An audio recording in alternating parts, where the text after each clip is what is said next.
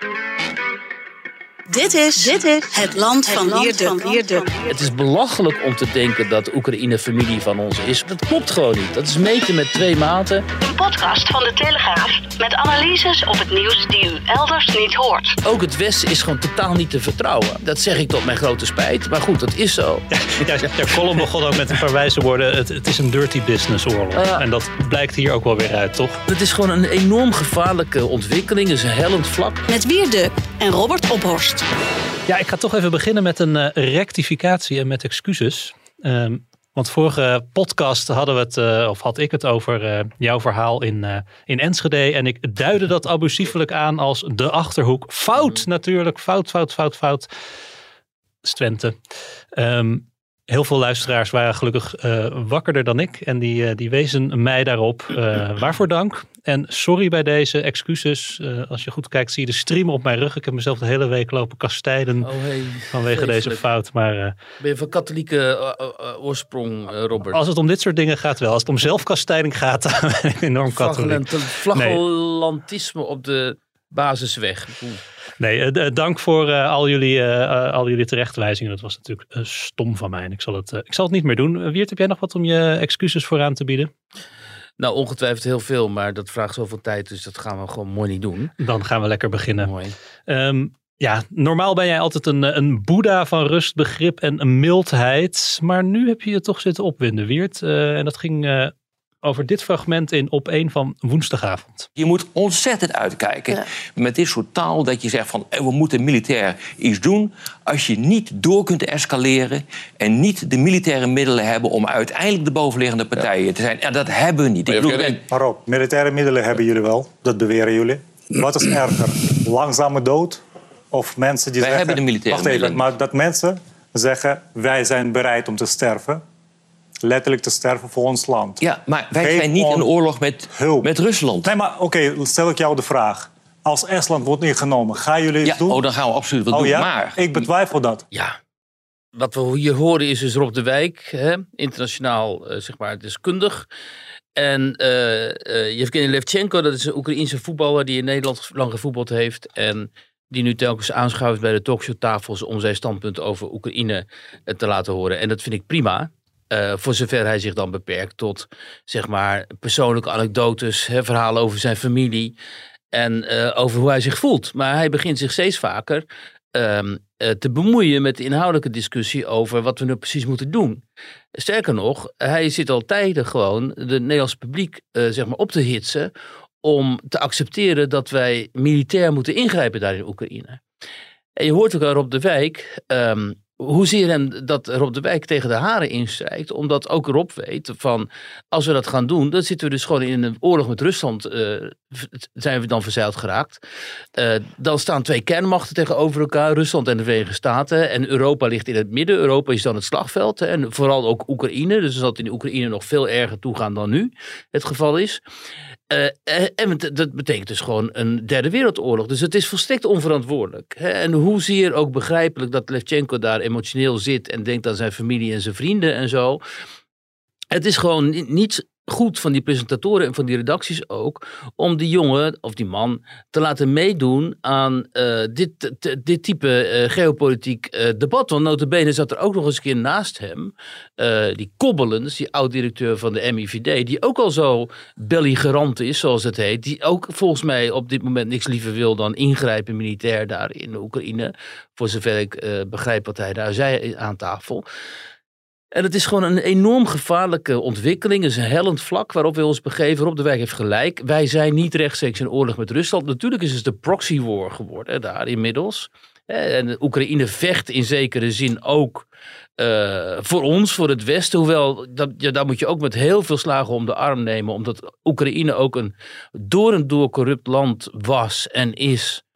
Eh, voormalig deel van de Sovjet-Unie. En die voormalige Sovjet-republieken op de Baltische landen na. Dat zijn zwaar gecriminaliseerde, zwaar corrupte, eh, moreel ook aangetaste door 70 jaar communisme en wat daarna kwam, eh, gebieden.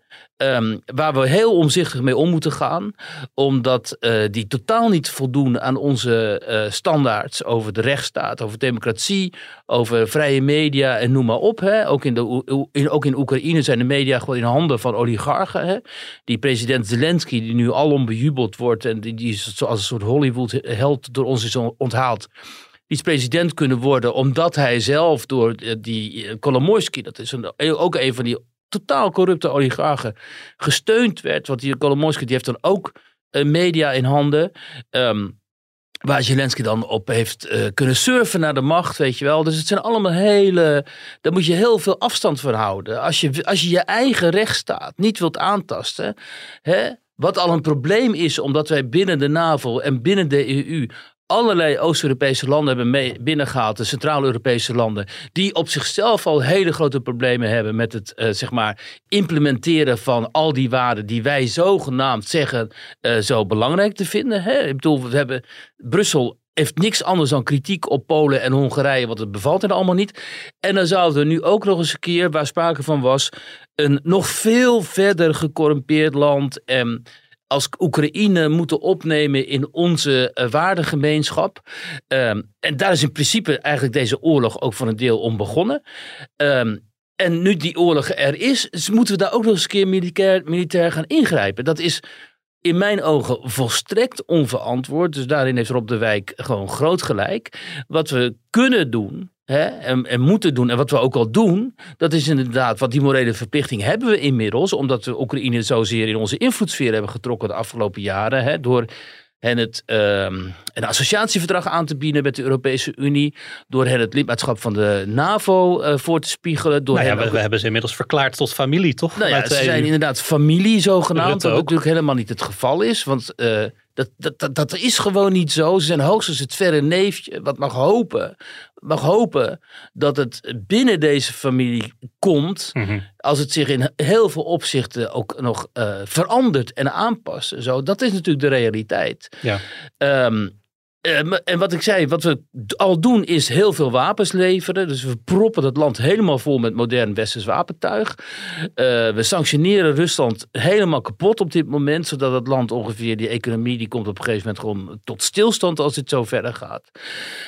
En we geven hen heel veel morele steun door al die vluchtelingen op te vangen. En dan gaat Yevgeny Levchenko nog meer van ons eisen. Wat wil hij dan? Wil hij dan dat onze jongens en meisjes naar het front gaan daar? Waarom is hij dan zelf bijvoorbeeld daar niet? Zou je je ook kunnen afvragen. Hij kan ook, uh, als hij zich daar zo enorm uh, mee, bij betrokken ja. voelt, kun je ook zeggen: waarom is hij niet bij de verdedigers van Kiev nu? Ja, maar je kan natuurlijk vanuit Oekraïns oogpunt, en dat ver, ver, zeg jij ook inderdaad, dat verkondigt hij een beetje, uh, redeneren van ja, als jullie zo met ons begaan zijn, stel dan die no-fly zone in en, en stuur dan meer stuur dan troepen en uh, nou ja, Ik heb je altijd gezegd dat het volstrekt onverantwoordelijk is geweest wat wij hebben gedaan met Oekraïne door hen een enorm dikke worst voor te houden. Hè?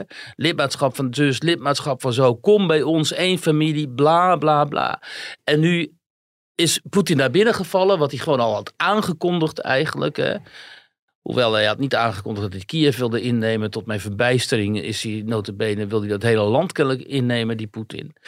Uh, en nu dat het eenmaal zover is, laten we ze inderdaad ja. in de steek. Maar ja, dat is de realiteit. En het, dat hadden de Oekraïners, als ze strategisch hadden gedacht destijds.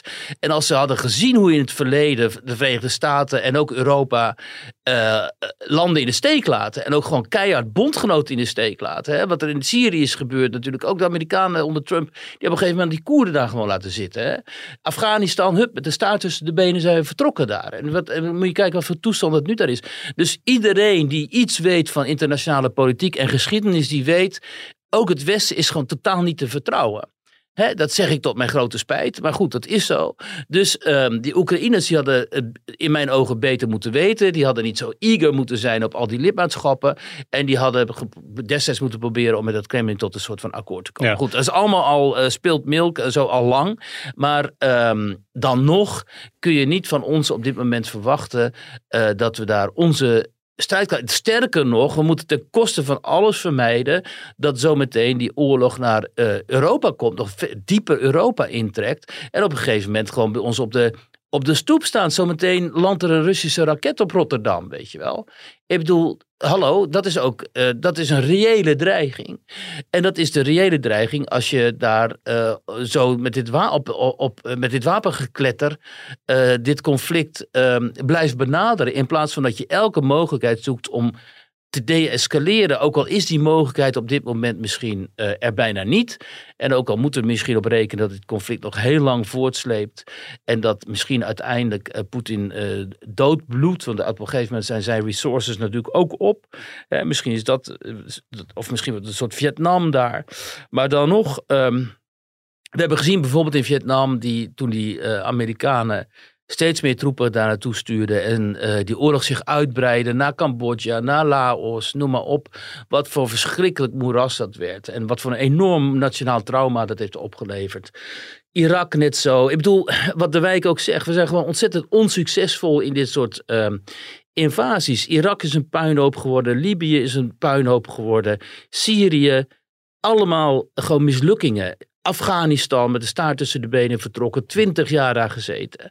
Uh, en dan zou Oekraïne notabene, uh, waar we dan tegen de Russen zouden komen te vechten. Dat zou dan wel een succes worden. Nou, uh, echt hopeloos, om het maar eens in gewoon Nederlands te zeggen. Ja, in, in Brussel is het nu een, een komen en gaan, of eigenlijk vooral een komen van wereldleiders. De G7, de, een NAVO-top, een Europese top, uh, staat allemaal op het programma vandaag, donderdag en morgen ook nog.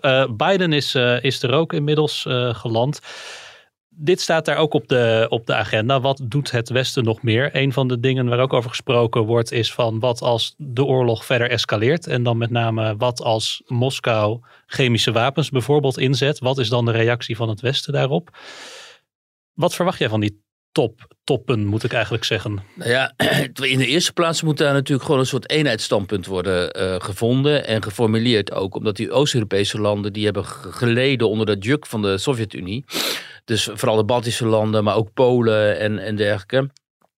Uh, die zijn veel rigoureuzer, zeg maar, in de aanpak die ze voorstaan. Ja, die dan, zitten meer in het kamp uh, Levchenko, zullen we maar Ja, die zijn, dat is allemaal eigenlijk allemaal soort Levchenko's. En die zijn natuurlijk veel radicaler daarin dan bijvoorbeeld Frankrijk of, of Duitsland.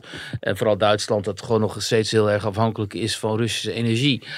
Um, en daar zal dan Biden, uh, de Amerikanen, die natuurlijk gewoon de, he, veruit de belangrijkste uh, speler zijn in, binnen die NAVO, die Amerikanen moeten daar gaan uh, formuleren wat ze nou precies in gedachten ja. hebben. In het Amerikaanse congres klinkt die roep ook hè, luid om, om, om steviger in te grijpen en meer te doen.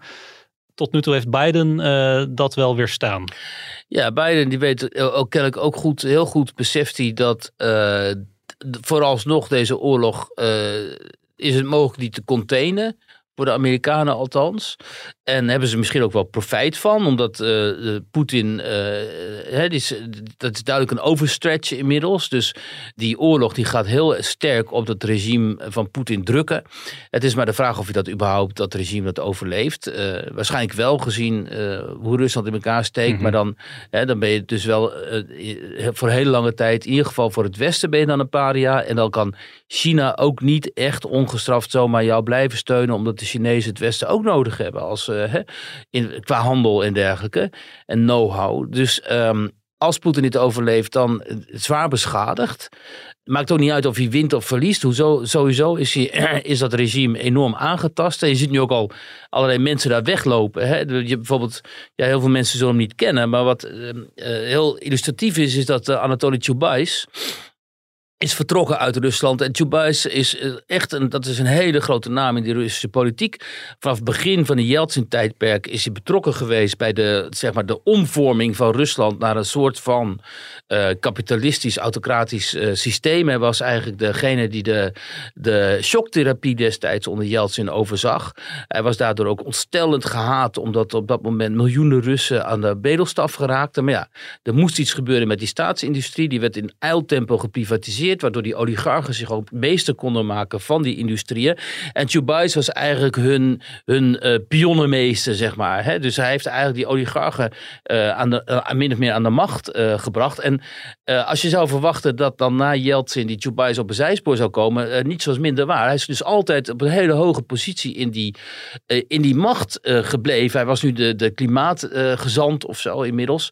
maar hij heeft ook nog de hele tijd een hele belangrijke energiemonopolie heeft hij uh, geleid.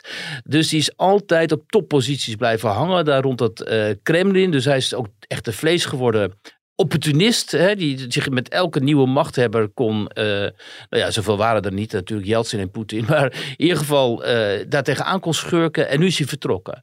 Dus dat is, dat is gewoon echt heel belangrijk, omdat als, als mensen als Chubais het schip verlaten, dan betekent dat wel dat um, Poetin de kring rond Poetin steeds uh, kleiner wordt, steeds smaller wordt. En weet je, ik, ik zat gisteren te denken toen dat nieuws las. Misschien is Chubais, wordt hij wel gegroomd, zoals het heet, door het Westen. Om dan, mocht Poetin vallen, om dan door het Westen als pion naar voren te worden geschoven. Nou ja, daar dacht ik net ook nog even aan. Ja. Zo, uh... Maar dan vergissen we ons misschien in de enorme haat die die man nog altijd oproept bij de, bij de doorsnee Rus. Omdat hij, die was destijds onder Yeltsin, was hij gewoon de meest gehate Rus überhaupt. Uh, maar telkens, ja, bleef hij maar zitten en zo. En in het het Westen was hij dat niet, omdat het Westen beschouwde hem als een hele capabele econoom. Uh, en als iemand met die zo, sowieso zaken te, te, doen zijn. Dus het kan best zijn dat de Amerikanen of uh, Europeanen ook uh, hem zien als degene die zij in ieder geval gaan inzetten op het moment dat Poetin eventueel ten val zou komen. En met wie ze dan in ieder geval kunnen praten over een soort van overgangssituatie in, in Rusland. Want dat lijkt me wel duidelijk. Inmiddels de Amerikanen willen daar gewoon regime change. Mm -hmm. dat willen ze altijd. Ze denken altijd dat de regime change de oplossing is. Dat zag je in Libië en in Irak en zo. Nou, meestal loopt het dan heel slecht af. Maar goed, ja, zo denken Amerikanen nu eenmaal. Um, en ik denk dat ze dat Biden, maar jij begon over Biden. Ik denk dat Biden zijn strategie is van uh, die oorlog gewoon laten voortwoekeren. Hè. Die Oekraïners doen het heel goed. Ze hebben krankzinnig uh, uh, goed westers wapentuig. Hè. Die javelins en zo, die, die, dat ze die tanks mee uitschakelen. Dat is echt spectaculair, vind ik. Um, en ze zijn heel goed getraind door de Amerikanen. Dus ze leveren gewoon heel goed weerstand. En als je dan puur zakelijk bekijkt, los van al die burgerslachtoffers en al die afgrijzelijke beelden en zo die je ziet. Want ja, zo doen die politici dat uiteindelijk, die zijn er heel cynisch in. Dan zie je eigenlijk op dat slagveld dat het Russische leger uh, grote verliezen rijdt. Hè. Inmiddels meer dan 10.000 soldaten, militairen zijn gedood. Een, heel aantal hoge officieren, iets van vijf of zes inmiddels ook al. Uiteindelijk droogt natuurlijk ook dat, dat wapentuig van die Russen droogt op. Nou, je ziet toch Poetin steeds geïsoleerder raken. Die, die, die, die Russische economie, die komt tot stilstand. Dus ik denk dat het de Amerikanen eigenlijk gezien wat het had kunnen zijn, deze, dit scenario niet eens zo onwelgevallig is. En dat Poetin, of dat uh, Biden ook tegen de NAVO zegt vandaag: jongens, kijk het gewoon eerst nog een tijdje mm -hmm. aan. Houd de rangen ge de rijen gesloten. gesloten ja. Maar wat dat betreft zou het, en dat, uh, dat zeg ik dan even cynisch, want het zou natuurlijk sowieso een ramp zijn. Maar zou de inzet van chemische wapens zou, uh, heel onwelkom zijn? Want dat, dat, dat... Ja, maar kijk, als de Russen chemische wapens gaan inzetten, dan gaan natuurlijk ook de Chinezen en zo zeggen: jongens, kap hier eens mee. Dit kan niet. Hè, er heeft al, uh, niet Xi Jinping, maar een andere hoge functionaris van de Chinezen heeft al gezegd in de, tegen de Verenigde Staten van onze steun voor Rusland is niet ongelimiteerd. Hè? Mm -hmm. We houden ons toch aan internationaal recht. Voor, groot, voor het grote deel althans, want uh, internationaal recht is hier natuurlijk enorm geschonden. Maar hij zegt er zit een grens aan en de grens is natuurlijk wel uh, chemische wapens. En het feit dat het Westen nu zo hamert op het potentiële gebruik van chemische wapens door Rusland, moet je ook enigszins wantrouwen. Omdat het maar zo kan zijn dat mocht er, mocht er zoiets kan ook in scène worden gezet, bij wijze van spreken. Dus je moet er altijd heel erg voorzichtig in zijn in als welke partij dan ook, en het Westen is inmiddels partij, aankondigt dat de tegenpartij een of andere bepaalde actie gaat uitvoeren. Dat, uh, dat wantrouw ik altijd in. Maar jij bedoelt, je moet ook rekening houden met de mogelijkheid dat het Westen uh, de inzet van chemische wapens door Rusland in scène zet? Nee, of maar dat, kijk, de Oekraïners zijn natuurlijk uh, extreem partij in dit conflict. Dus die zullen alles aangrijpen. En dat, doe je, dat doen ze ook al in hun propaganda, dat zie je ook. Om ervoor te zorgen dat de Russen zodanig in de kwaad daglicht komen te staan. Hè, voor zover het nog mogelijk is dat ze in een nog kwaaie daglicht komen te staan. Dat het Westen te hulp moet dat schieten. het de Westen te hulp schiet. Hè, en dan kun je, uh, je kunt van alles, uh, je kunt je daar van alles bij, bij voorstellen. Hè, want je ziet nu ook toch wel beelden uit uh, Oekraïne waarvan je denkt van ja. Um, of, of, nou ja, er zijn vragen te stellen bij, uh, bij situaties die zich hebben voorgedaan de afgelopen weken. En die voor, die voor Oekraïne, uh, die door Oekraïne gebruikt zijn om hun positie, zeg maar, te verstevigen. Mm, althans, bedoel je dan in, moreel opzicht. Zoals met dat ziekenhuis, dat, eh, dat, eh, die kraamkliniek in Mariupol Mhm. en zo. We, ik heb nog steeds geen beelden gezien van hoeveel mensen daar nu precies zaten. En wie daar dan precies zaten. En ehm, eh, of het in gebruik was, of dat het deels in gebruik was, of, eh, of niet. Hè, we, we hebben wel die ene mevrouw gezien die dan zo zijn overleden en zo. Ja. En die door de Russische propaganda werd neergezet als een actrice en zo. Eh, en ik heb ook factchecks gezien inmiddels ehm, eh, over die hele situatie. En maar die, ook die factchecks vond ik niet overtuigend. Nee. Dus ik weet, ik ga er geen uitspraak over. Ik weet het niet. Maar ik weet wel dat het een heel sterk public relations beeld was, laat ik het zo zeggen, in al zijn gruwelijkheid. Voor de Oekraïnse kant om de gruwelen Ja. van de Russen aan de kaak te stellen. Weet je wat ik ook een sterk PR-beeld vond? Die dronebeelden van eh, Mariupol, waar, waarop je eigenlijk geen gebouw meer overeind zag staan. Dus of, Ja. of, of hoe dat dan ook precies zit met dat ziekenhuis. Het is Ja. natuurlijk wel zo dat die hele stad eh, zo'n beetje van de kaart is geveegd inmiddels al. Nou ja, in ieder geval het deel van de stad wat je daar ziet. Mhm, Ja, Want eh, de, de rest zag je niet natuurlijk. Maar ja, dat zijn dus, en dat zijn die beelden waarvoor we hier al in het begin van die oorlog hebben gewaarschuwd. Als de Russen denken, we trekken het niet met precisiewapens. Dan gaan we gewoon woon, woonblokken bombarderen en zo. Net zoals ze in Tsjetsjenië en in Syrië hebben gedaan. Ja, en dat zijn ze nu dus weer aan het doen. Althans, zeker daar in Mariupol. Ja. En eh, in Kharkov ook las ik een heel deel van de stad. Ja, dat, dat is natuurlijk verschrikkelijk. En die Russen die kunnen dat dan in Mariupol enigszins voor hun eigen publiek verkopen. Omdat ze zeggen, ja, dat is dan de basis van Azov, hè, dat neonazi-regiment van de Oekraïners. Dus wij vechten letterlijk tegen de fascisten daar in Mariupol. En ze zeggen ook dat Azov dan eh, burgers uit Mariupol zou tegenhouden. Burgers die de stad die proberen te vluchten. Die zouden dan door de Mhm. Oekraïners notabene worden tegengehouden. Althans volgens de Russische propaganda. Ja, en zo maken zo verkopen ze dan eh, dat soort eh, eh, verschikkingen aan hun eh, eigen publiek. Ja, En het, is, het klopt inderdaad dat Mariupol dat, de basis van, dat dat de basis is van Azov. Wat een eh, niet-kosher eh, regiment is. En waar wij in de westerse media hele grote moeite mee hebben om dat aan ons publiek te verklaren omdat in het Westen staat, eh, vooral linkse media en, eh, commentatoren, progressieven, die zijn er natuurlijk altijd als een kippen bij om zodra zich in de eigen samenlevingen ook maar iets voordoet wat als extreem rechts geïnterpreteerd zou kunnen worden, om dat aan de kaak te stellen. Hè? Ook al is het gewoon een, een app of weet ik veel wat. En hier heb je dus gewoon een heel regiment dat zichzelf als neonazi omschrijft, hè? als een nazistisch. Ehm, en dat wordt gezien als de helden, de geroi van eh, Oekraïne. Hè? Ook door de, door, de, door de machthebbers, omdat die daar ook heel veel aan hebben. En ja, en hoe moeten we daar dan mee omgaan?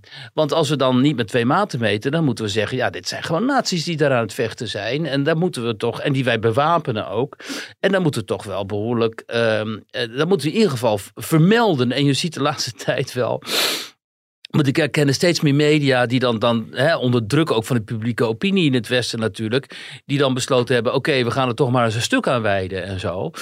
Maar ja, dan, dan, dan duikt er weer iemand op als Betische Graaf of een andere expert over extreem rechts die dan zegt van ja, dat is wel zo, zo, maar je moet ook in zijn context zien. En het echte probleem is natuurlijk de wereldwijde opkomst van extreem rechts en niet per se extreem rechts in eh, Oekraïne of eh, binnen dit regiment.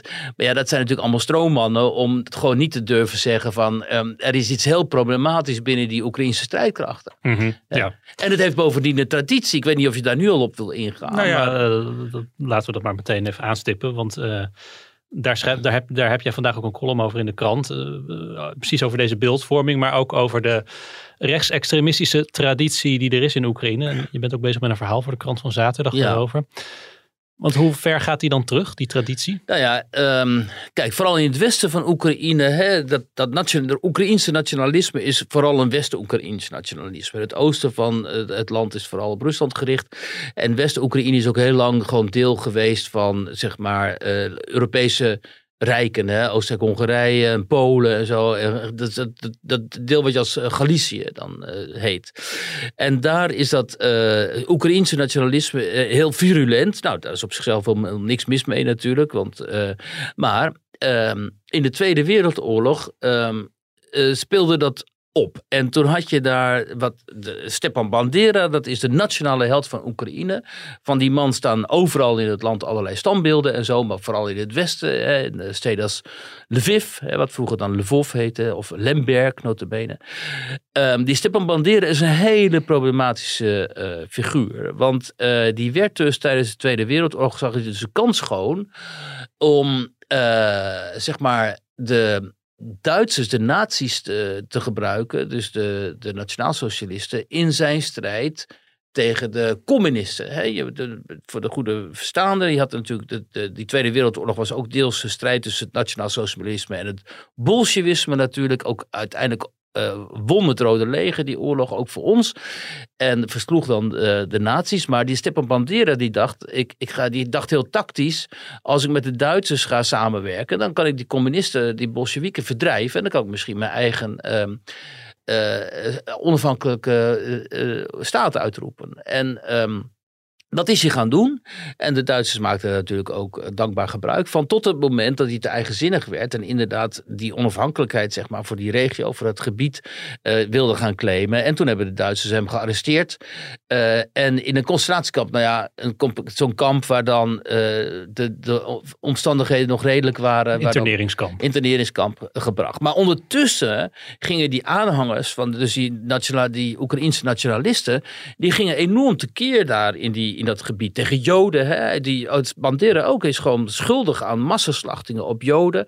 Maar ook op andere, Polen en zo ook. Dus ze hebben zich aan allerlei gruwelijkheden hebben die mensen zich schuldig uh, gemaakt. Op een gegeven moment ging het voor uh, Hitler weer niet goed genoeg daar op het slagveld. En hebben ze Bandera vrijgelaten om dan uh, te proberen alsnog via hem ook die nationalistische Oekraïners um, te mobiliseren tegen de Bolsjewieken. Nou, het is allemaal niet gelukt en zo. De Rode Leger heeft gewonnen uiteindelijk uiteindelijk is Bandera dan uh, in Duitsland uh, terechtgekomen later. En daar is hij alsnog in de jaren 50 vergiftigd door de, door de KGB. Hè. Dus ook, die analogie is ook fascinerend, omdat Poetin dat ook altijd doet. Hè. Dan, dan lopen ze nog een tijdje vrij rond en opeens hoor je, oké, okay, die, is, die is vermoord in Abu Dhabi.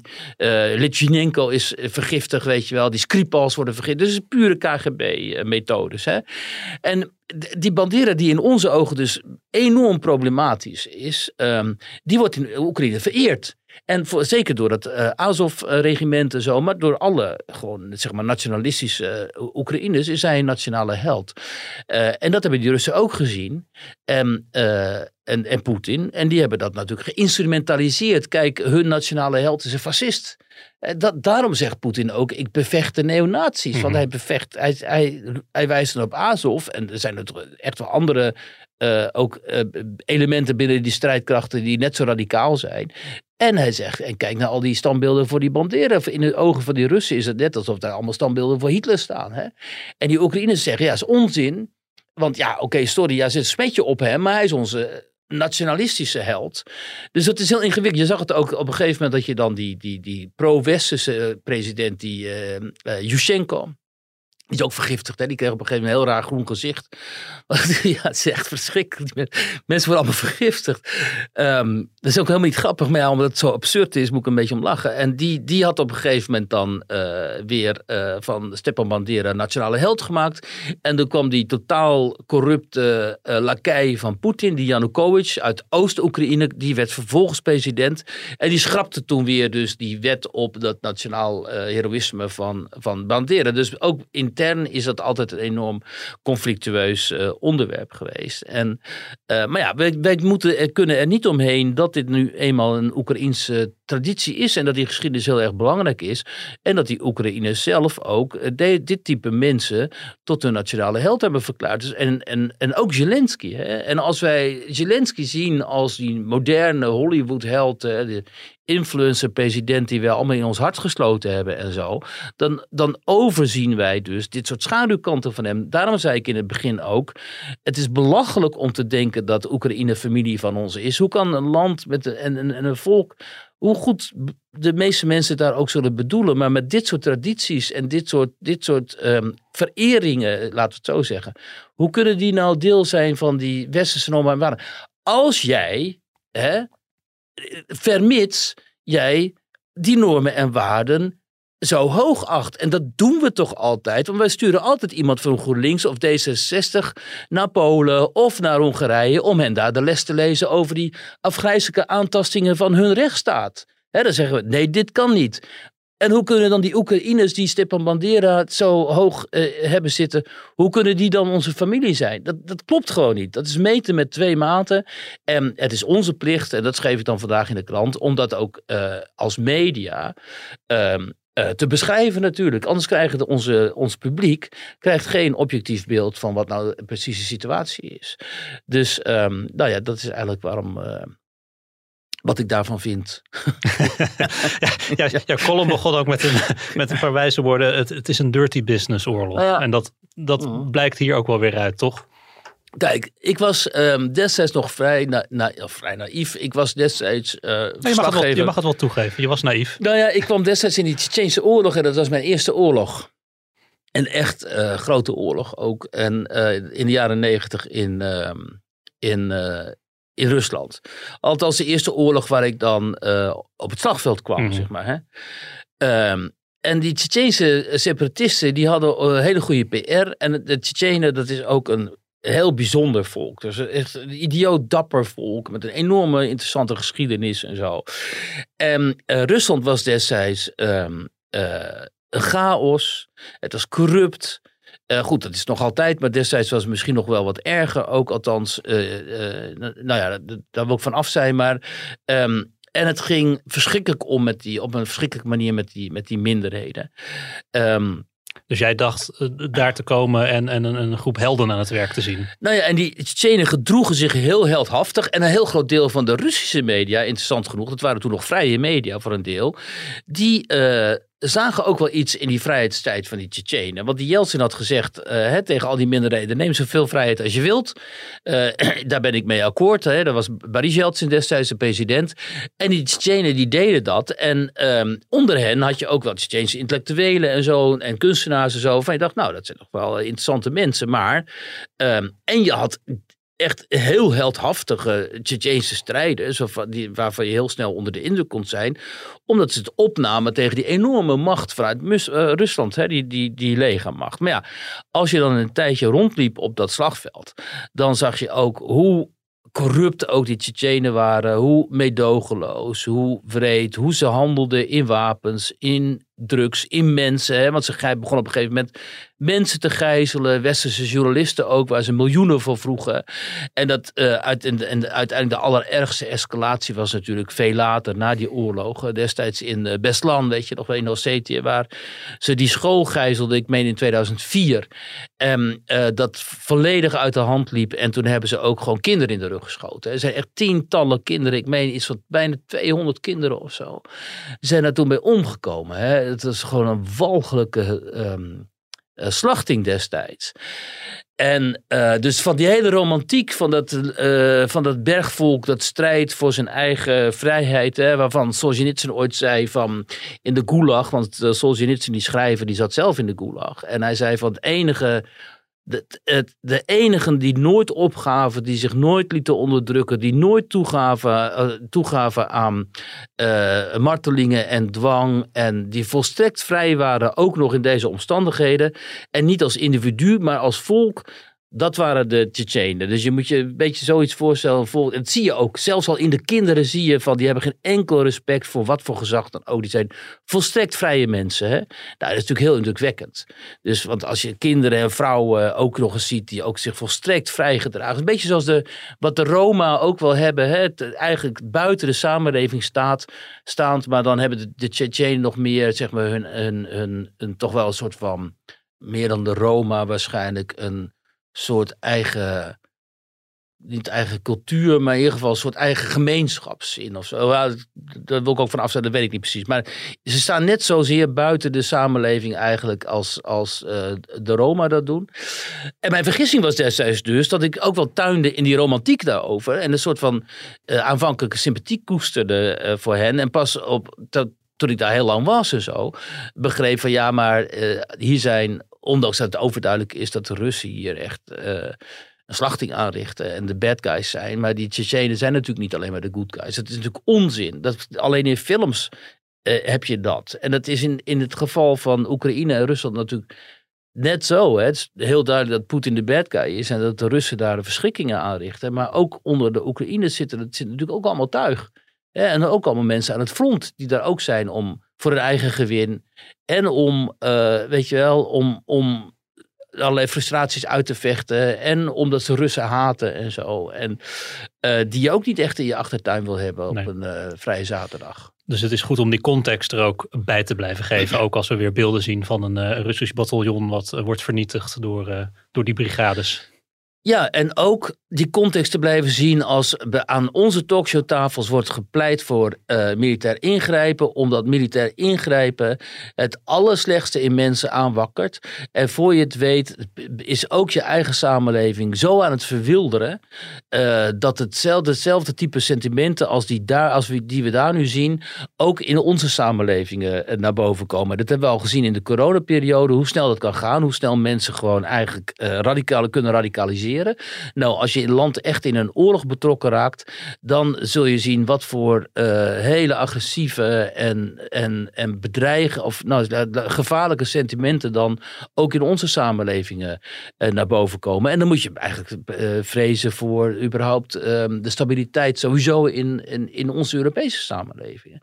Dus daar moet je gewoon echt nogmaals eh, heel ver van houden. Het land van de luisteraar. Ik heb het gevoel dat we vandaag en morgen helemaal niets meer te vertellen hebben. We leven toch in een geweldig land. Echt woedend, ja, serieus. Ik kan me er zo kwaad om maken. Ze doen nog geen bliksem. Helemaal niks. Nederland is de mooiste land op aarde.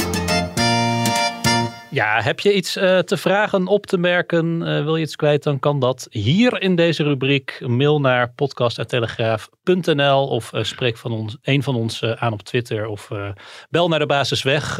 kom langs. Het mag allemaal. Wij mag een kregen een, eh, ja, mag ook een brief sturen of een mail. Dat heeft Rogier Oud gedaan. Ehm, die begint natuurlijk eerst met allemaal complimenten voor jou, Wiert. Expertises van Wiert. Zijn door, en zijn doorgaans rationale visie zijn verhelderend. Toch betreur ik de laatste, dat eh, de laatste twee afleveringen een mening en waarin jullie in de Oekraïnse oorlog Poetin lijken te zien als de grote boeman. Een boeman die is bezeten door een verwarde visie en om die reden is hij de oorlog begonnen. Dat schrijft eh, Rogier. Hij zegt, ligt het verhaal niet veel genuanceerder en is zijn visie over het decadente Westen niet een slap verkooppraatje? Ligt het geo- geopolitiek niet heel anders? Is het niet een simpel schaakspel waarin het draait om de strategische ligging van de Zwarte Zee, eh, het graan en de energie? Ja, we kunnen ons die toespraak nog wel herinneren van Poetin, waarin hij uitvaarde over, eh, over het woken Westen. Dat moest worden teruggedrongen of althans verre worden gehouden van Rusland. En Rogier zegt eigenlijk, schrijft eigenlijk, is dat niet gewoon een excuus om eh, voor hele meer banalere geopolitieke doelen die hij nastreeft in deze oorlog? Ja, nou, daar hebben we het al vaker over gehad. Eh, ja en nee. Eh, kijk, eh, natuurlijk heeft hij geopolitieke doelen, maar die staan ook in dienst van een ideologie. En dat is dat ehm, Rusland zich het recht voorbehoudt om zichzelf te zien als de opvolger van het Rus- Russische Rijk en van de Sovjet-Unie. Waarbinnen hele gebieden eh, eeuwenlang, waar hele gebieden eeuwenlang deel van hebben uitgemaakt. En dat Rusland, eh, althans Kremlin, die gebieden beschouwt als behorend tot hun invloedssfeer. En daar liggen, eh, daar valt Oekraïne onder, maar ook Georgië. eh, Centraal-Azië, Caucasus. En dat zij het niet accepteren. ehm, wanneer het Westen, wat zij beschouwen als een concurrerende macht, eh, zich daarin mengt. En wanneer het Westen probeert om die gebieden binnen hun invloedssfeer te trekken. En wij kunnen wel zeggen, ja, dat is het ouderwets om te denken in invloedssferen en zo. Maar dat is natuurlijk helemaal niet. Want wij zijn ook gewoon hè, met de Oekraïne bezig geweest. We hebben geprobeerd om Oekraïne binnen onze invloedssfeer te trekken. Ja. Heel simpel. Dat we kunnen wel, hè, de shoot shootma's van deze wereld zullen het allemaal ontkennen en zo. Maar het is allemaal flauwekul. Natuurlijk was het ons doel om Oekraïne los te weken van Rusland. Omdat, zoals Brzezinski al zei, met Oekraïne is Rusland een rijk en een grootmacht. En zonder Oekraïne eh, is het gewoon een, een land daar dat daar eh, hè, ligt. Ehm, dus, en het, en reken maar dat het Amerikaanse politieke establishment en zo dat heel goed in zijn oren heeft, geknoopt. Eh, en daarom zijn we daar ook mee bezig eh, geweest om Rusland eh, te destabiliseren. Omdat wij Rusland ook zien, althans niet ik, maar eh, westerse machtselites, zeg maar, deel daarvan, als een concurrerende macht. Ehm, eh, en Rusland heeft, Poetin die heeft wel degelijk, ook zeker de afgelopen jaren, wat heel interessant is, de co- coronajaren, heel erg nagedacht over die eh, Russische geschiedenis en die geschiedenis van al die gebieden eromheen. En daar heeft hij ook allerlei teksten over geschreven, hè, over de historische ehm, vereniging bijvoorbeeld van het Russische en Oekraïnse volk en zo. En hij beschouwt de Oekraïners helemaal niet als een zelfstandige natie. Er zijn zo, gewoon een soort Russen eigenlijk. eh, in, in, in, eh, in zijn eh, opvatting. Ehm, eh, en die, die ideologie van dat, zeg maar, het grote Russische Eurasianisme en zo, ja, daar ik hè. Nou ja, toevallig komt deze week een update uit van mijn boekje over Poetin. Dat heet dan nu Straatvechter ondermijnt wereldorde. Dat is er vanaf morgen, meen ik, in ieder geval maandag te koop. Dus ik zal iedereen aan. Het is geactualiseerd ook eh, met de, de laatste eh, ontwikkelingen. En daarin doe ik dit eigenlijk allemaal uit de doeken. Nou, dat, eh, het e-book kost eh, 6 euro of zo, kost helemaal niks. Ja, ja, Dus, ja zo, kan- zo kan hij wel weer met, nou de, ja, met de reclame. dat, nou ja, maar daarin kun je dat gewoon allemaal vinden. Anders ga je Ja. nog een uur praten. Want het is wel een heel fascinerend deel juist van Poetins denken. Die, dat ideologische denken. En, maar het voert te ver om dat hier helemaal uit de doeken te doen. Dus, Ja, dus ehm, het gaat, eh, wel degelijk- het gaat wel degelijk ook, eh, of het gaat wel degelijk gewoon om geld en macht. Eh, dat, dat, dat vraagt Rogier zich dan ook af. Gaat het daar niet eigenlijk om? Ja, het gaat ook om macht, maar dan meer om die ideologische macht die jij net ook beschrijft. Nou ja, het gaat, elke oorlog gaat natuurlijk vooral om geld en macht en invloed. En, maar ook zie ik Poetin althans ook deels als een eh, ideoloog. En eh, heeft hij denk ik wel degelijk ook eh, emoties bij, bij wat Rusland in zijn ogen zou moeten zijn. En bij de geschiedenis van Rusland, je hebt natuurlijk ook van die maffia-achtige eh, leiders, hè, die een, een land gewoon gebruiken voor hun eigen bankrekening. En zodra die bankrekening gespekt is, dan gaan ze gewoon vandoor met de poen, laten we het zo zeggen. Laten ze het land aan hun lot over. Ehm, maar dat wordt ook wel over. Ik las het van de week ook weer ergens. Iemand die zei van ja, Poetin interesseert zich eigenlijk helemaal niet voor geld, om geld, voor geld. Omdat, ehm, omdat hij ten eerste bezig is met dat idee over Rusland. En ten tweede, al die oligarchen en zo. Dat is eigenlijk zijn geld. Dus die oligarchen die kunnen wel doen, die Abramovic en al die types en zo, alsof ze onafhankelijk zijn van, van Poetin. Maar dat zijn ze natuurlijk niet. Nee, maar daar heeft hij Zij nat- beheren eigenlijk Ja, zijn geld. Daar, heeft hij natuurlijk wel eh, nadrukkelijk voor gezorgd. Hè? Want dat is ook in de, ehm, in, in de eerste fase na de val van het communisme... dat al die oligarchen zich zo konden ver- verrijken en iets te veel Ja, politieke maar als je kijkt kregen. naar wat zij beheren, hè, dat zijn dus eigenlijk Russische, de Russische grondstoffen. Ja. Zo, hè? Olie, gas, eh, noem maar op, media zo. Dat is geen grondstof, maar goed. Eh, en in Poetins ideologie behoort het eigenlijk allemaal aan de staat Ja. natuurlijk. Maar de staat is nu de KGB. De oude KGB, de FSB, is nu de Russische staat. Dus eh, deze zogenaamd onafhankelijke oligarchen die dan allemaal van enorme jachten en huizen hebben en zo. Eigenlijk werken ze dus in de ogen van Poetin voor die FSB-staat. ja. En daar mogen ze dan heel veel geld mee Maar dat verdienen. maakt hij ze toch ook continu nadrukkelijk eh, duidelijk. Ja, dat maakt hij hem telkens duidelijk. En zodra ze zich met politiek gaan bemoeien, zoals hij Godorkovsky deed, dan stuurt hij ze naar een kamp.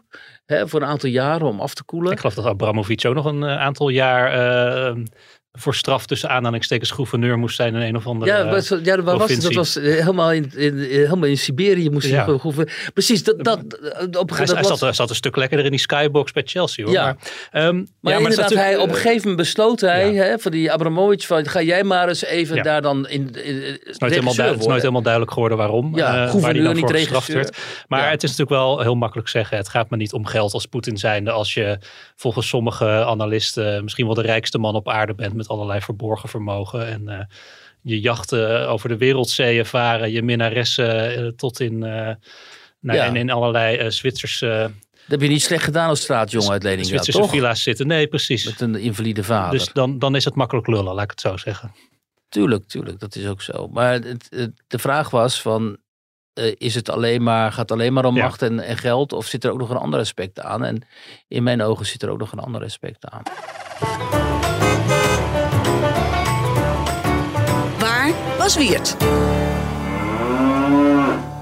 Nou, niet in de Achterhoek dit keer, ondanks de loeiende koeien, maar in eh Blarikum, Villadorp in het Gooi. Ja, dat kun Ehm, je wel zeggen, ja. En jij was daar op bezoek bij Edzard Braam. Ja, eh, in Braam. wiens leven er een rechte lijn loopt van de burgeroorlog in Liberia in de jaren negentig naar de oorlog in Oekraïne nu. Nou, dat was voor jou in Nederland. Uh, jouw rubriek beslaat altijd maar één pagina in de krant. Maar het leven van Braam, ja, daar kon je wel een heel boek mee vullen. Mijn god, wat heeft die man allemaal meegemaakt? Ja, niet te geloven. Hè? Het is Echt, uh, ongelooflijk. Ja. Even in de notendop. Wie is, wie is Edzard Braam? Nou ja, dat is dus een, uh, een um, arts, vaatchirurg, althans zo is je opgeleid. Uit een toch wel avontuurlijk gezin. Zijn ouders um, die zijn ooit na de oorlog notabene... Um, naar Indonesië gegaan om daar een theeplantage te runnen. Daar is hij, daar is hij ook geboren. Gezin van zes kinderen. De jongste, het jongste kind is in Nederland geboren nadat ze, ze terug moesten omdat Sukarno de Nederlanders destijds uh, Indonesië uitgooide, het onafhankelijke Indonesië.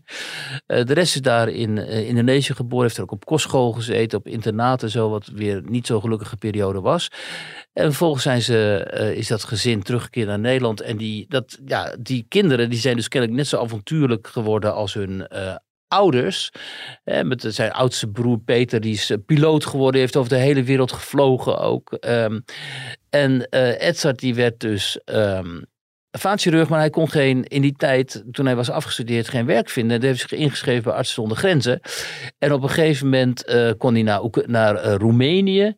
Uh, toen uh, Ceausescu daar ten val kwam, dus het was december 89. Uh, maar het ging niet door en toen vroegen ze, wil je niet naar Liberia? Want we hebben mensen nodig in Liberia, daar woedt een burgeroorlog. En ja, andere artsen die durven eigenlijk niet. Toen heeft hij gezegd, nou ja, vooruit dan maar, terwijl hij al vrouw en vier kinderen had. En toen is hij daar bij Monrovia in een ziekenhuis terechtgekomen, een Spaans-katholiek ziekenhuis. waar hij dus allemaal mensen, slachtoffers vooral ook van die burgeroorlog daar moest behandelen. Nou ja, Misschien de ouderen onder ons hebben dat nog wel op een netvlies staan. Nou, dat... ik, wou net, ik, ik, ik ben daar eigenlijk dan net iets te jong voor. Of althans, ik was toen wel uh, kind natuurlijk. Maar ook als je, ik ging net nog even googlen op Liberia en burgeroorlog. Nou, het is, uh, we, we, zijn deze dagen verschrikkelijke beelden gewend, maar dat was ook uh, afschuwelijk. Ja, dat was echt totale waanzin. En toen kwamen die beelden van die kindsoldaten, weet je wel, die zaten onder de, de, de, de rohypnol en de andere drugs en zo. Die dachten dat ze daardoor onverslaanbaar werden. Die waren half, die, die, die gewoon naakt eigenlijk half naakt met van die enorme uh, automatische geweren en zo met van die af, hele enge uh, horrormaskers hadden ze dan op. En wat, ze, wat hen dan was wijsgemaakt door hun commandanten was, als ze dan het hart van hun tegenstander opaten, dan kregen ze net zoveel moed als hun tegenstander. Dus, uh, en dat, dat, gebeurde ook gewoon. En dat gebeurde, dus het woekerde dus gewoon cannibalisme daar onder die, in dat land. Hè, op een gegeven moment zag je ook beelden van zo'n, een van die rebellenleiders, ik weet niet of Charles Taylor was of iemand anders, die dan een van, hè, je, je had die, die, die, die Prins Johnson en Charles Taylor, ik meen John Doe of zo. Uh, en die, die, die vochten dan tegen elkaar. Op een gegeven moment had, waren ook van die beelden dat een van die rebellenleiders dan uh, was onderworpen, zeg maar. En die werd dan door de, zijn tegenstander gewoon gecastreerd. Dus uh, dat, dat gebeurde daar. Het was dus gewoon de hel. Ja, en te, te midden van die ellende was, was hij daar aan het werk. Wat is dan de link met de oorlog in Oekraïne nu? Ja, want uh, hij werkte dus in het ziekenhuis en, uh, en die rebellen kwamen steeds dichterbij. Die kwamen ook in het ziekenhuis, dreigden artsen, Liberiaanse artsen te vermoorden en patiënten te vermoorden en zo. En op een gegeven moment, uh, dat staat overigens niet in het stuk, maar de Amerikanen hadden gezegd, wij kunnen jullie wel evacueren, gaan we doen. Maar dat deden ze dus weer niet. Dat gebeurt vaker helaas met Amerikanen, dat ze dan dat soort beloftes niet nakomen. Maar toen werd het zo gevaarlijk Um, uh, dat ze weg moesten. En toen hebben ze toch een vrijgeleide gekregen. Hij wist, kon zich niet meer herinneren, was het nou van, van, die, van uh, de rebellen of van die andere partijen. Dat wist hij niet meer. Maar goed, ze hebben een vrijgeleide gekregen naar de grens met de Ivoorkust. En daar konden ze hun gewonden ook achterlaten. Want ze hadden het hele ziekenhuis, behalve de mannen, hadden ze meegenomen. In allerlei bussen en auto's en zo. En uh, ja, toen zei hij, toen zat mijn taak er natuurlijk op. Um, en ik wilde naar huis. En toen heb uiteindelijk een uh, vracht, vrachtvliegtuig. Uh, is geland daar op zijn landingstip in de jungle, heel snel. Echt uh, in een, paar minuten geland. En hebben die, dat team van Artsen zonder Grenzen meegenomen. Waaronder ook hem, Edzard Braam. En ze moesten, en moesten in, een, in een rijdend vliegtuig springen, Ja, toch? ze sprongen eigenlijk in een soort van rijdend vliegtuig. Zo Antonov was dat, vertelde hij. Uh, dan gaat die klep zo open, weet je wel. Dan ren je zo dat vliegtuig in. En het waren Oekraïners, zei hij. Mm -hmm. uh, en hij mocht ook even in de cockpit komen om dan met zijn huis te, thuis te bellen met zijn vrouw. Uh, en dat was een van de mooiste momenten van zijn leven natuurlijk. En um, hij is, die Oekraïners zijn eigenlijk eeuwig dankbaar dat ze hem min of meer het leven hebben gered. En hij wil nu ook, hij is vermogend man. Hij heeft een mooi vakantiehuis in Friesland. eh, en hij zegt er kunnen zo vijf, zes mensen in aan het water. Dus hij wil nu dat vakantiehuis Ja. dan beschikbaar stellen. Voor Hij heeft, zich, eh, hij heeft zich opgegeven bij een van die eh, clubs Ja. die, die dat nu coördineren. Nou, dit, dit was hoofdstuk 1 dan van eh Braams leven. Want hij is ook nog geloof ik de, de wereld rondgezeild solo. Vervolgens, ja. Hij, hij, hij heeft op de Chinese muur gefietst.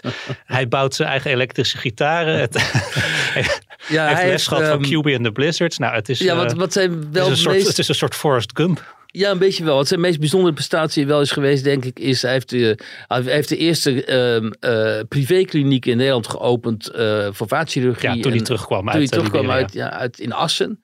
En er was nog heel veel gedoe over, want eh, de medische wereld vond het eigenlijk geen, geen pas geven en zo. Eh, maar die, die is kennelijk ook heel succesvol geworden. En die heeft hij verkocht. En toen was hij met pensioen, was hij 58 of zo. En toen is hij allerlei andere dingen gaan doen. Waaronder ehm, dat hij een motorbootje heeft gekocht. ehm, met zijn broers, twee van zijn broers samen. En daar is hij mee van Nederland naar de Verenigde Staten gevaren. Dus, dus niet helemaal solo, maar... Nee, nee, met zijn twee broers. Hè, en eh, via dan de, de vikingroute, zoals het heet. Dus via Schotland en de Faroe-eiland en IJsland en Groenland en uit- uiteindelijk Halifax. En toen zijn ze afgedaald naar eh, beneden via de Amerikaanse kust naar Fort Lauderdale. En daar hebben ze dan die, die boot een jaar laten liggen, want die op een tentoonstelling.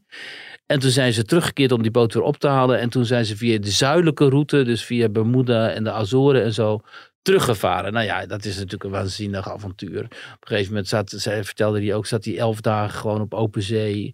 Zonder dat ze iets zagen. Opeens zien ze dan het eiland Flores opduiken, weet je wel. Dat is wat bij de Azoren. En ehm, ja, dat is wel heel benijdenswaardig, want hij heeft... ehm, nou kon hij dat natuurlijk ook doen omdat hij voldoende geld heeft. Maar hij heeft wel allerlei krankzinnig interessante dingen gedaan. En nu wil hij nog deze zomer met een groep motorrijders dan... Ondanks dat hij al 73 is, nog even over de Pacific Highway gaan rijden daar vanaf eh, Los Angeles. Dus ja, echt een eh, avontuurlijke figuur die eh, door, die Oekraïns, door die beelden uit de Oekraïne herinnerd werd aan wat hij daar zelf had meegemaakt. En wat wel overigens een heel traumatische ervaring was voor hem. Dat werken daar die weken daar in dat ziekenhuis bij in Liberia. En waar hij ook, voor bij psycholoog heeft gelopen. Dus het was, zoals hij zei, zelf zei, het was niet een, een niemandalletje. Nou, zullen we nog even afsluiten met, eh, met mondkapjes dan? Ik heb hem, eh, ik heb hem eh, vanochtend gewoon opgehouden hoor. Ik kwam met de Oh. trein, trein naar de krant en het hoeft niet meer in het Ja. openbaar voer, maar ik blijf het lekker doen. Oh, heel Eh, goed. ja. geen zin om tussen al die vieze mensen te zitten tijdens, tijdens zo'n griepgolf. Ehm, Maar Nee. je ziet in de winkels zo niemand meer. Nee, je ziet bijna niemand Nee. meer. En tot mijn verbazing, want ik ging even een, eh, een broodje halen nog hier eh, op het station Sloterdijk bij de Albert Heijn. Waren de, de, de spatschermen tussen de zelfscankassa's ook weggehaald. Dus ook Ja, bij, eh, bij Ahold dachten ze van, nou ja, het hoeft niet meer, we halen het weg. Dus ik dacht van, nou, volgens mij, het neemt helemaal geen extra ruimte in. Het kost jullie waarschijnlijk ook helemaal geen geld, want jullie hebben die dingen toch al gekocht. Maar laat het gewoon staan, zou ik zeggen. Maar ja. ook weg. Ehm, nee, ik begin er natuurlijk over omdat deze week ehm, de mondkapjesdeal van Siewert van Liende weer helemaal terug in het nieuws was eh, vanwege het WOP-verzoek wat de Volkskrant had ingediend en de appjes van Hugo de Jonge die daarin naar boven, eh, naar buiten kwamen. Je kunt die Siewert beter inside pissing out hebben dan outside pissing in. Ja. Dat appte de Jonge aan topambtenaar. Dan moet ik even zijn, eh, even zijn naam erbij. Van, eh, van de Burg? eh, Bas, Bas van den Dungen, eh, Dungen, ja. appte hij. Zo van, nou, hij spoorde die topambtenaar eigenlijk aan om, om, om de deal met Siewert vlot te trekken. Want daar werd dat toen over gesteggeld op dat moment. Nou, dat is gebeurd. En Siewert Maar toen hij daar nou naar gevraagd werd, ja, dat, en dat is natuurlijk jongen, de crux. Inderdaad, de jongen heeft en houdt vol dat hij zich er niet persoonlijk mee bemoeid heeft. Dat zegt hij nu ook nog. Laten we nou eerst het onderzoek van Deloitte afwachten. Eh, tot die tijd kan ik er ook niks over zeggen, maar dat zal mij, eh, dan zal blijken dat ik gelijk had. Ja, ik kan me herinneren dat Siewert ook eh, steeds verwees naar dat onderzoek. Van, Ja. als dat onderzoek afgerond is en de resultaten bekend, dan zal blijken dat, ik, dat mij geen blaam treft. Dus, Gisteren volgens mij ook weer op, op Twitter. Eh, zei hij van wacht in alle vertrouwen het onderzoek af. Eh, maar het is natuurlijk wel raar dat eh, de Volkskrant heeft gewoon die apps gezien en die mails. En dat de jongen dan nog zegt van ja nee, maar ik, ik heb er helemaal niks mee te maken. Nou Ja, die man die, dat is gewoon, die zal tot in zijn graf gewoon blijven ontkennen als hij betro- betrokken blijkt Ja, te terwijl hij normaal altijd zo is van het ruiterlijk toegeven van Ja. zijn eigen fouten en zijn Oh, eigen ja. ongelijk. Ja, ja, in de afgelopen nee, jaren. helemaal niet. Maar. Ja, ja dat is natuurlijk echt, echt. Maar goed, we wachten de, de uitkomsten van het onderzoek af. Maar, en ik vraag me ook nog steeds af waar de rest van die 5 miljard is gebleven überhaupt. Die de jongen destijds eh, ter beschikking heeft gesteld. Waarvan we ook helemaal niet weten waar het eh, geld aan besteed is. Er zijn gewoon heel veel. En dat, kijk, dat, kijk crisissituatie. Mensen lopen daarop binnen. Siewert en die maten van hem. Die hebben gewoon precies aangevoeld toen. Waar ligt de schaarste? Waar springen we in? Siewert die had een ambtenarenbaan waar hij heel ongelukkig mee was. Dus hij wilde het risico gaan nemen. Nou, dat heeft hij gedaan. En, dat, eh, en eh, heeft er ontzettend, ontzettend veel geld mee verdiend. En net zo zijn er mensen die ontzettend veel geld verdienen aan oorlogen. Wapenhandelaren. ehm, eh, zoals gezegd, mensen die handelen in van alles en nog wat. Als er schaarste is, dan duiken er dit soort types op. die binnen gaan lopen over de ellende van andere mensen. En als je enigszins ervaring hebt in het leven, dan heb je dat al heel vaak gezien. En dan weet je dat het op dit moment ook in Oekraïne gebeurt. En dat er ook naar het Oekraïnse slagveld door allerlei mensen met argusogen wordt gekeken. Hoe houden die wapens zich? Hoe, hoe, hoe doen die wapens het? Aan wie kunnen we wapens leveren? Wie heeft er wat nodig en zo? En eh, die mensen interesseert het leed van die burgers is allemaal geen, geen, eh, geen ene moer. Eh, dat is helaas hoe de wereld meestal in elkaar steekt. En dat moeten wij ons ook veel vaker in Nederland eh, realiseren. Niet alleen omdat dat gewoon de realiteit is, maar ook omdat er juist vaak ook heel veel Nederlanders zijn betrokken bij dit soort zaakjes. Hè? Zoals daar toen we in Liberia en zo. Weet je nog, dan had je ook die Nederlandse handelaar, die daar Kouwenhoven of zo heette die vent ook alweer. Die, Ja, die is ja, ook ja. volledig binnengelopen toen. Die, die heulde gewoon met dat, eh, met het terreurregime daar van die, eh, van die Charles Taylor. Mhm. Hè, dus eh, we moeten niet doen alsof wij dat soort dingen, alsof wij daarvan afzijdig zijn. Juist helemaal niet. Ja. En ehm, wat ik Guus, nog over Guus COVID, Kouwenhoven eh, wa- was, Ja. is zijn naam. precies. En wat ik nog over COVID wilde zeggen is dat eh, mensen wel degelijk toch moeten oppassen nog altijd. Want als je COVID krijgt, hè, voor heel veel mensen is het eh, onschuldig inmiddels. Maar ik ken ook weer mensen die smaken, reuk zijn kwijtgeraakt. Ook door Omicron. En die daar echt heel veel last van hebben. Omdat het gewoon niet leuk is als je heel lang helemaal niks ruikt en niks proeft en zo. Dus het is altijd toch beter om te voorkomen dat je besmet raakt. Dan maar net als te, te doen alsof het weg zou zijn. Zal ik dan eens even een paar heel stichtelijke woorden spreken? Doe dat. Mensen, let een beetje op elkaar. Juist, heel goed. Wiert, dankjewel. Dank je en eh, tot snel.